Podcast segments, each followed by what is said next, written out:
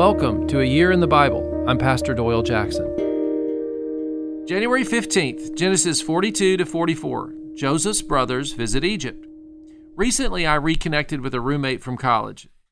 It was wonderful. There's nothing like old friends and shared experience. Today, Joseph's brothers visit Egypt and he recognizes them after all these years. But they don't recognize him. He's dressed like an Egyptian what would you do? Would you ghost these brothers that threw you into a pit and, and sold you? Would you have them put in prison under false charges? Let's talk about what Joseph believes and does and his brothers' beliefs and their actions. Think about that as you're reading today.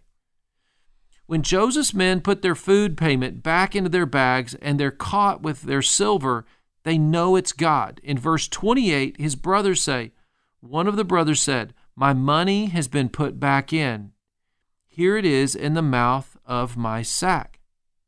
At this, their hearts failed them, and they turned trembling to one another, saying, What is this that God has done to us?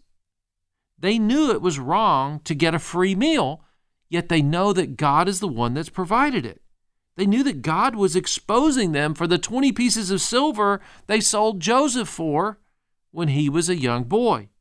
In chapter 43, they returned to Egypt for more food in this long term famine. Do you believe that God would work in world events to bring families back together? I do. In verse 17, Joseph, still in Egyptian clothes, asked about his father. And he inquired about their welfare and said, Is your father well, the old man of whom you spoke? Is he still alive? Joseph is hiding his identity, but he wants to know because he loves his family, he loves his father. Joseph tests their heart of his brothers. In the same way that Jesus asked Peter, Do you love me? in John 21, he uses this to help them be free and forgiven. Sometimes we have to face our past Joseph instructs his servants in 44, chapter 44, verse 1. Fill the men's sacks with food, as much as they can carry, and put each man's money in the mouth of his sack, and put my cup, the silver cup that I own, in the mouth of the sack of the youngest, with his money for all the grain. See, Joseph wanted them to come back.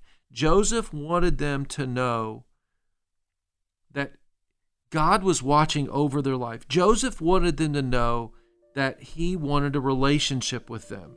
And yes, he's, he's setting up the circumstances because he has the power. He was wisely showing them his dream that he shared with them as a child is coming true.